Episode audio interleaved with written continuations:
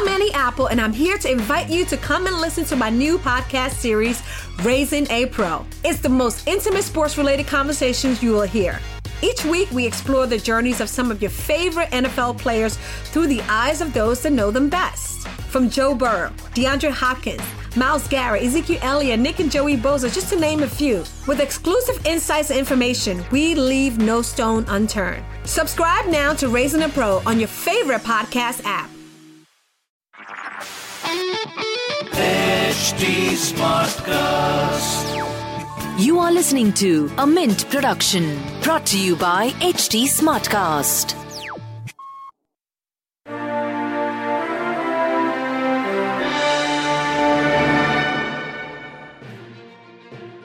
Hello and welcome to Mark to Market. Mark to Market is a Mint podcast where we give you a fresh take on news and what they mean for the markets. I'm Aparna Iyer from the team, and in today's episode, we bring you the latest on HDFC Limited, India's largest housing finance company. HDFC released its September quarter results on Monday, and most of its operating metrics were higher than what the market had anticipated. The mortgage lender showed all the signs of a swift recovery from the COVID 19 pandemic. Collection efficiencies rose to 96.2% in the September quarter from 92% in the previous quarter. In other words, HDFC was able to get back money from 96% of its customers during the September quarter. More and more borrowers are beginning to get back to regular repayment schedules, which is good for HDFC's asset quality. Increased discipline of repayment among borrowers means that the provisioning needs will now be lower for the lender. A proactive lump sum provisioning towards pandemic risks in the June quarter also saved HDFC from setting aside too much money in the September quarter, which is why provisions dropped to less than a third of what it had made in the June quarter. That does not mean the mortgage lender is sitting on less insurance against risks. HDFC has 1200 crores specifically towards COVID 19 as provisions, and rising collection efficiencies indicate that this provision would be enough. The recovery from the pandemic's blow has been stronger than what HDFC had anticipated before. Back in July, Chief Executive Officer Keki Mistry had said that collection efficiencies may reach pre COVID levels by January 2021. However, collection efficiencies have already improved vastly by September itself. It also means that HDFC will be able to keep its historic gross bad loan ratios intact. For the September quarter, the lender's gross bad loans were 1.81% of total loans.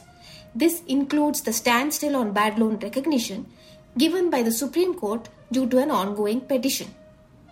As far as asset quality outlook is concerned, there is one more silver lining for the lender. HDFC does not expect restructuring requests from customers to be significant going ahead. But HDFC's pristine asset quality is taken for granted by investors. Notwithstanding a crisis, the mortgage lender is known for its strict underwriting standards.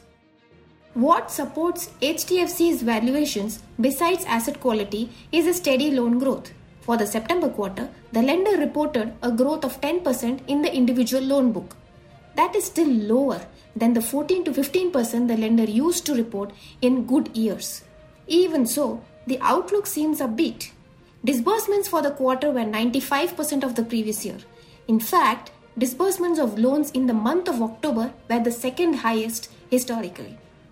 Another comfort is that all incremental lending during the quarter has been in the low risk individual loan book. In the previous quarter, that is the June quarter, the lender had relied on non individual loan disbursements for growth. Investors seem to have taken note of the upbeat outlook and the fact that HDFC has enough provisions against risks. The lender's net profit too exceeded analysts' estimates. HDFC's shares rose over 5% on Monday in response to the results. All the lender now needs is to sustain the momentum it has gained for its premium valuations to stick around.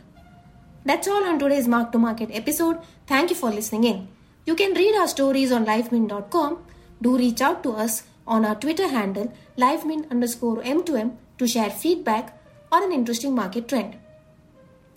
We'll be back with another interesting topic soon. Until then, keep listening to podcasts at htsmartcast.com.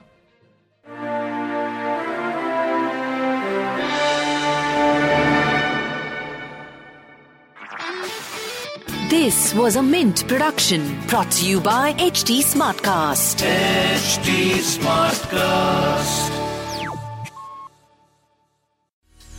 Apple, and I'm here to invite you to come and listen to my new podcast series, Raising a Pro. It's the most intimate sports related conversations you will hear. Each week, we explore the journeys of some of your favorite NFL players through the eyes of those that know them best. From Joe Burrow, DeAndre Hopkins, Myles Garrett, Ezekiel Elliott, Nick and Joey Bosa, just to name a few. With exclusive insights and information, we leave no stone unturned. Subscribe now to Raising a Pro on your favorite podcast app.